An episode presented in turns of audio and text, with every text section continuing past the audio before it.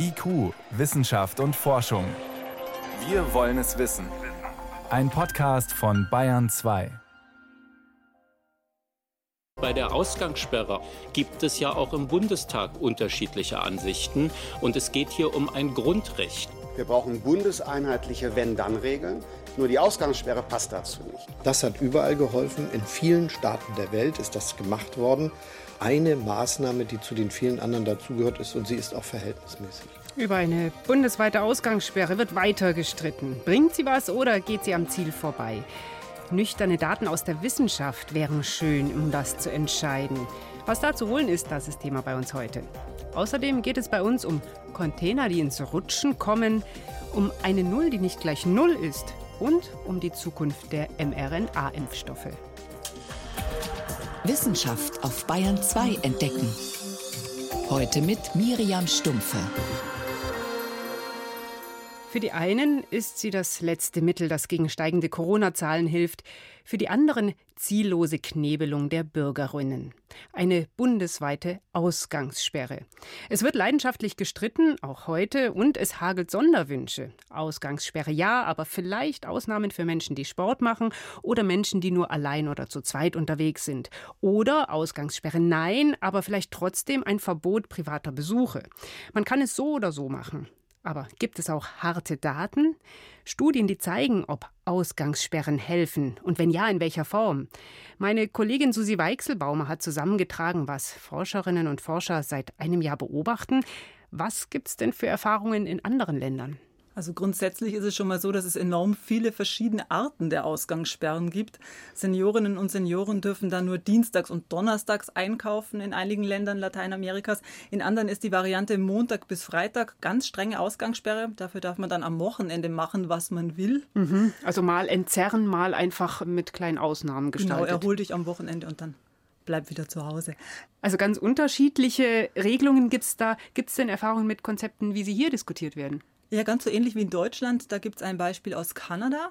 In der Provinz Quebec, da gilt seit Januar eine nächtliche Ausgangssperre, in der Nachbarprovinz in Ontario dann nicht. Wissenschaftler haben jetzt im Vergleich festgestellt, in Quebec sind wegen der Ausgangssperre ein Drittel weniger Menschen auf den Straßen unterwegs als sonst und auch die Infektionszahlen sind deutlich niedriger als in der Nachbarprovinz.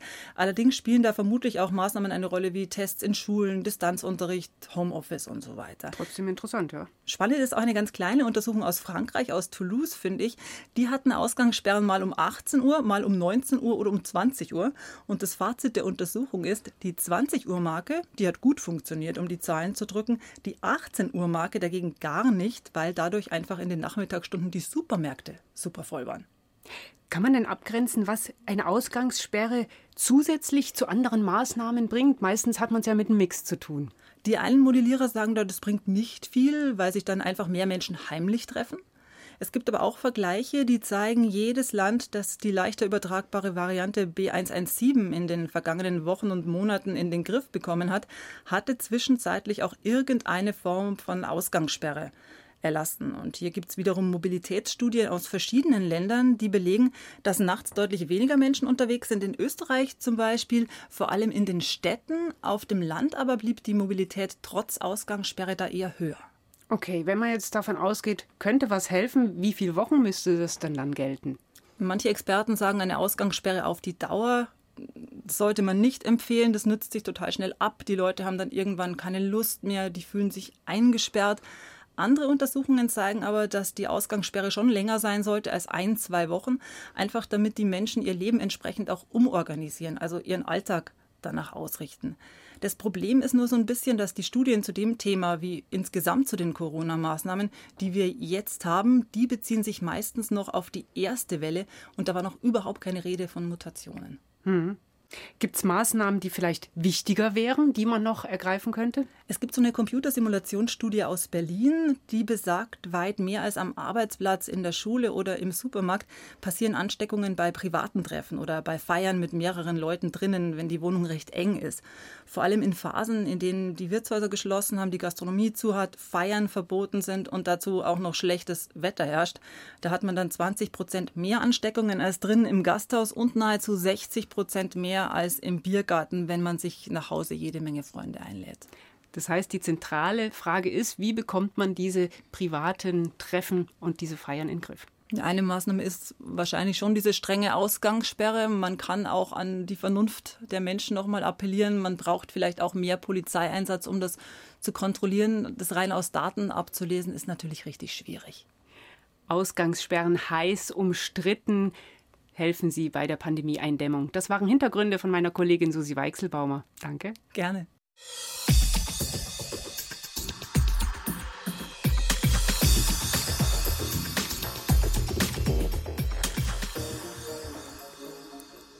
Große Hoffnungen liegen auf den mRNA-Impfstoffen, seit dieser Woche besonders. Denn den Vektorimpfstoff von AstraZeneca gibt es in Deutschland nur noch für über 60-Jährige. Und was mit dem Impfstoff von Johnson Johnson wird, der kommen soll, ist ungewiss. Gesetzt bleiben erstmal die Impfstoffe von BioNTech und Moderna, beides mRNA-Impfstoffe. In Sachen Nebenwirkungen schneiden diese Impfstoffe bisher am besten ab. Aber wird das so bleiben? Auch dann, wenn in den nächsten Jahren Auffrischimpfungen nötig werden? Manche Mediziner äußern die Sorge, dass gerade bei der mRNA-Technologie die Nebenwirkungen mit jeder erneuten Impfung mehr werden. Moritz Pompel hat recherchiert, was dran ist an diesen Sorgen. Jessica Marquez ist Ärztin an einer Nürnberger Klinik. Sie und ihr Team wurden schon zweimal gegen Corona geimpft mit dem Impfstoff von Moderna, neben BioNTech Pfizer der zweite mRNA-Impfstoff auf dem Markt. Nach der ersten Impfung hat sie kaum was gespürt. Nach der zweiten musste sie sich krank melden, wie die meisten ihrer Kollegen. Wenn man Fieber hat, der Körper ist ein bisschen schwach und fast alle sind nicht mehr zum Arbeit gegangen den zweiten Tag. Aber am dritten, die waren schon alle da, so zu 90 Prozent. Es sind gerade Jüngere, wie die 32-Jährige, die nach der zweiten mRNA-Dosis besonders häufig über Nebenwirkungen klagen, wie Schüttelfrost oder Kopfschmerzen. Das bestätigt auch das Robert Koch Institut und das US-amerikanische Center for Disease Control and Prevention. Manche Infektiologen wie Michael Hölscher von der Ludwig-Maximilians-Universität München glauben, die Nebenwirkungen könnten im Verlauf der Pandemie zum Problem werden, nämlich dann, wenn aufgefrischt werden muss mit einer dritten oder vierten Dosis. Bei den Messenger-RNA-Impfstoffen, da gibt es einzelne kleine Studien bei Krebspatienten, wo die Impfung häufiger als zweimal verabreicht wurde. Da besteht die Gefahr, dass die Nebenwirkungen bei jedem Mal deutlich steigen. Bei Krebspatienten wird mRNA schon seit einigen Jahren erprobt. Nicht gegen Corona, sondern gegen den Tumor. Etwa bei Haut- oder Darmkrebs. Und so funktioniert's. Die Ärzte entnehmen ein Stück Tumorgewebe, das wird genetisch untersucht und so ein Impfstoff gebaut mit einem Teil des Tumorerbguts drin, wie bei der Corona-Impfung mit dem Viruserbgut. Die Impfung regt das Immunsystem an, ganz gezielt gegen den Krebs. Dirk Arnold vom Asklepios Tumorzentrum Hamburg hat manche seiner Patienten schon mehr als zweimal mit mRNA geimpft. Bei einigen waren die Nebenwirkungen mit jeder weiteren Impfung tatsächlich stärker, aber das sind sehr, sehr wenige Patienten gewesen, sodass ich das nicht wirklich generalisieren möchte. Also das jetzt statistisch oder wirklich verlässlich als belastbare Daten zu haben, das halte ich für zu früh. Auch Nils Halama vom Deutschen Krebsforschungszentrum in Heidelberg kann bei seinen Patienten bisher keinen klaren Zusammenhang feststellen. Trotzdem hat er eine logische Erklärung dafür, dass die Nebenwirkungen bei einer Folgeimpfung stärker ausfallen können. Es ist so, dass natürlich das Immunsystem, wenn es denn gewissermaßen schon mal vorbereitet ist, wenn es schon Kontakt hatte, dann durchaus stärker reagieren kann. Also insofern ist es tatsächlich die Aktivierung des Immunsystems, die dann letzten Endes dazu führt, dass eben solche Nebenwirkungen auftauchen. Die Nebenwirkungen sprechen also dafür, dass das Immunsystem schon durch die erste Impfung gut trainiert wurde. Insofern könnte die Sorge vor stärker werdenden Nebenwirkungen mit den mRNA-Impfstoffen auch unbegründet sein. Denn es gibt zwei Szenarien. Entweder hält der Impfschutz schon nach zwei Dosen so lange an, dass es gar keine weiteren Auffrischungen braucht, oder der Impfschutz lässt nach, zum Beispiel weil die alte Impfung schlechter gegen Mutanten wirkt.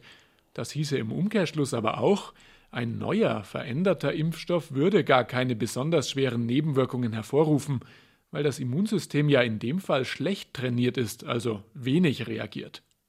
Nebenwirkungen hin oder her, Ärztin Jessica Marquez aus Nürnberg kann jedem die Impfung empfehlen. Jedes Mal, dass ich zum Supermarkt gegangen bin, habe ich immer so gedacht, oh naja, ich will jetzt nicht krank werden. Dieser Gewicht von den Schultern ist ein bisschen weg. mRNA-Impfstoffe. Wenig Langzeiterfahrungen, aber im Ganzen gute Aussichten. Sie hören Bayern 2, es ist Viertel nach sechs. IQ, Wissenschaft und Forschung gibt es auch im Internet. Als Podcast unter bayern2.de. Ein schwimmendes Hochhaus, gebaut aus Stapeln von Metallboxen. Als vor einigen Wochen das Containerschiff Ever Given im Suezkanal feststeckte, da zeigten die Bilder aus Ägypten uns wieder deutlich, was für Kolosse da über die Weltmeere fahren. Ein Schiffsrumpf, knapp 400 Meter lang und darauf wie eine Mauer aus Bauklötzen tausende Container voll mit Kleidung, Elektronik, Medikamenten, Spielzeug und so weiter. Ohne Container geht nichts mehr im globalen Handel. Doch die Stapelei auf den riesigen Pötten kommt offenbar an ihre Grenzen. In den vergangenen Monaten sind immer öfter Container ins Meer gefallen, wenn der Seegang heftiger wurde. Und das ist nicht nur ein Problem für die Räder, sondern auch für die Umwelt und andere Schiffe.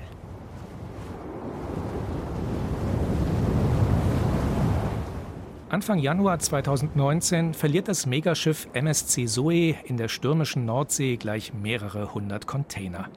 An den Stränden der Nordseeinseln werden tonnenweise Kühlschränke, Spielzeug und Styropor angespült. Solche Unglücke passieren immer häufiger. Vor kurzem hat der Gesamtverband der deutschen Versicherungswirtschaft gemeldet, dass Frachtschiffe vom vergangenen November bis Mitte März allein im Pazifik über 3000 Container auf hoher See verloren haben. Mehr als viermal so viel wie sonst geschätzt weltweit in einem ganzen Jahr. Dass die Zahlen steigen, wundert Kapitän Stefan Müller nicht. Er betreut als Sachverständiger unter anderem Großschadensfälle in der Seefahrt. Es ist ja unbestreitbar, dass jetzt gerade der Umschlag wieder boomt und gerade die Containerschifffahrt ausgebucht ist mit ihren Schiffen. Also sprich, viele, viele volle Schiffe Richtung Westen starten. Und mit der Zahl der Container, die unterwegs sind, steigt auch die Wahrscheinlichkeit, dass welche über Bord gehen. In Müllers Augen ist das aber nur eine der Ursachen. Ich sehe es so, dass der Containerverlust an sich einfach mit vielen Wetterveränderungen zu tun hat. Zum Beispiel mit stärkeren Stürmen und verändertem Seegang, etwa höheren Wellen, die mit einem anderen Wellenabstand als bisher auf den Schiffsrumpf treffen. Das kann dazu führen, dass die Schiffe beispielsweise anders von links nach rechts um die Längsachse hin und her schwingen. Man spricht von Rollen.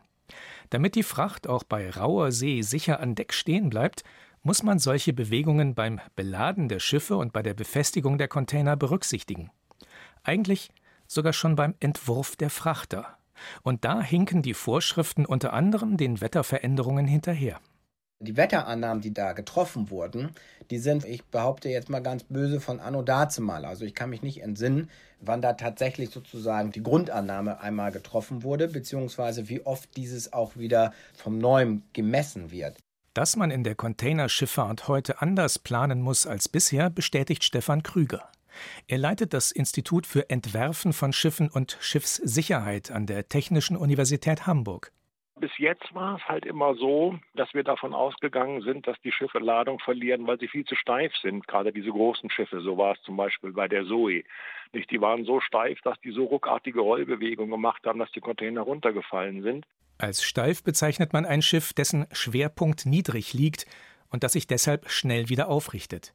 Doch bei den jüngsten Fällen trifft das offenbar nicht mehr zu. Jetzt haben wir aber das Problem, dass alle Welten im Internet was bestellt und die Schiffe sind wirklich bis an die Halskrause voll, weil die versuchen, jeden Container noch irgendwie mitzunehmen. Und dadurch haben die jetzt vergleichsweise so wenig Stabilität, dass die halt eben die Container runterschmeißen. Nur eben in diesem Fall, weil der Winkel, um den die Schiffe schwanken, zu groß geworden ist. Ähnlich wie bei einem Stehaufmännchen, dessen Schwerpunkt weit oben liegt und das sich deshalb stärker zur Seite neigt, wenn es pendelt, und sich nur vergleichsweise langsam wieder aufrichtet. So wie die riesigen Containerschiffe heute konstruiert sind, gibt es keinen besonders großen Spielraum mehr, um sie perfekt zu beladen, damit sie sich weder zu steif verhalten noch zu instabil. Im Grunde genommen ist es so, dass dieses ganze Problem ein bisschen auch damit zusammenhängt, dass praktisch die Schiffe auch so schnell gewachsen sind in der Größe, dass viele Bauvorschriften gar nicht daherkommen. Nicht beispielsweise sind die aktuell gültigen Stabilitätsvorschriften für Schiffe nur bis 100 Meter ursprünglich mal gedacht gewesen. Und wenn man diese Vorschriften auf Containerschiffe mit einer Länge von rund 400 Metern anwendet, kann es schwierig werden. Mittel- bis langfristig müssen die Regeln angepasst werden, fordert Stefan Krüger. Und vorhandene Schiffe? Die könnte man nachrüsten, zum Beispiel mit speziellen Wassertanks, die die Rollbewegung des Schiffs dämpfen. Oder mit sogenannten Schlingerkielen außen am Rumpf. Das Problem, will man einen Frachter damit ausstatten, dann muss er eine Weile ins Dock. In Zeiten, in denen die Reedereien jede Tonne Schiffsraum händeringend brauchen, werden sie das wohl tunlichst sein lassen. Kurzfristig hat man eigentlich nur die Möglichkeit, dafür zu sorgen, dass man durch geeignete Wahl von Kurs und Geschwindigkeit eben versucht, Situationen im schlechten Wetter zu vermeiden, wo dann die Container runterfallen. Container über Bord. Warum die riesigen Schiffe allmählich an ihre Grenzen kommen, schilderte hier David Globig. Bayern 2. Wissenschaft schnell erzählt. Und das macht heute meine Kollegin Priska Straub. Mhm. Los geht's damit. Forscher Oje, die erschaffen ja. ein Mischwesen aus Mensch und Affe. Ja, also es sind Embryos, die wurden in einer Petrischale gezüchtet, ein paar Tage beobachtet. Also sie wurden in keine Gebärmutter eingesetzt, nicht ausgetragen, sind auch nicht geboren worden. Das ist alles sowieso verboten. Mhm. Aber ja, es ist ein Mensch, ein Mischwesen erschaffen worden, was grundsätzlich lebensfähig wäre, ja. Warum macht man sowas? Also das ganz langfristige Ziel ist, menschliche Organe im Labor herzustellen, erzeugt in Tieren und das ist ein Schritt in diese Richtung. Klingt allerdings gruselig. Ja, wird auch ethisch und rechtlich heftig diskutiert und dieser spanische Biowissenschaftler, der diese Versuchsreihe in China gemacht hat, ist tatsächlich weltweit bekannt für seine aufsehenerregenden Methoden, hat viel Kritik bekommen und arbeitet schon lange daran, eben Wesen aus Zellen unterschiedlicher Arten herzustellen, die diese Mischwesen, die nennen Biologen dann Chimäre mhm. und für die Embryonen aus Affe und Mensch hat er jetzt Affenembryonen in einem frühen Stadium menschliche Stammzellen eingepflanzt. Und die Zellen des Affenembryos, die haben die menschlichen Zellen dann aufgenommen, integriert und in der Petrischale waren sie dann für einige Tage lebensfähig. Und was lässt sich jetzt daraus lernen? Also der Wissenschaftler selber sagt, er möchte die Embryonalentwicklung beobachten, also wie die menschlichen Zellen mit den Affenzellen sozusagen sprechen. Da geht es um Grundlagenforschung. Auch nach deutschem Recht wären solche Versuche wohl grundsätzlich möglich. Spendeorgane herzustellen im Tier ist natürlich noch mal was ganz anderes. Dann geht es um die Verbreitung des wohl bekanntesten Dinosauriers, Tyrannosaurus Rex. Also wie viel Platz dieser Riese brauchte ganz oder wo war? Ja, genau. Und ganz bemerkenswert finde ich die Methode, mit der das errechnet wurde. Denn Fossilfunde kommen für sowas ja nicht in Frage. Das wäre eine rein zufällige Auswahl, nicht repräsentativ. Sowas könnte man nicht hochrechnen.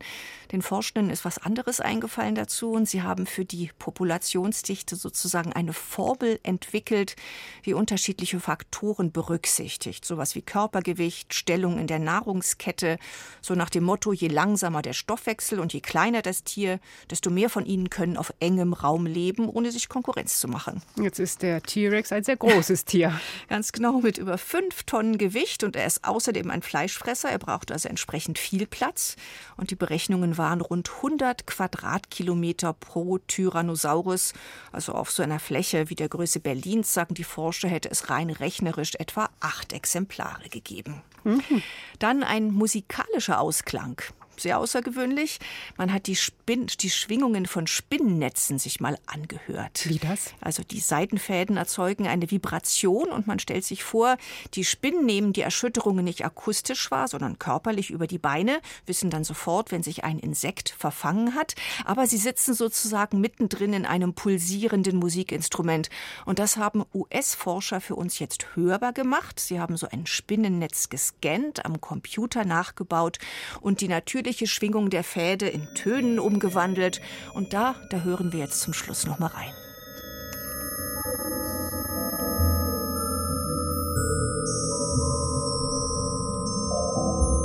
Spiderweb. Ja, wenn ich das als Spinne hören würde, da wäre ich wahrscheinlich sofort hypnotisiert, wenn ein Insekt in meinem Netz landet. Priska Straub war das mit den Meldungen.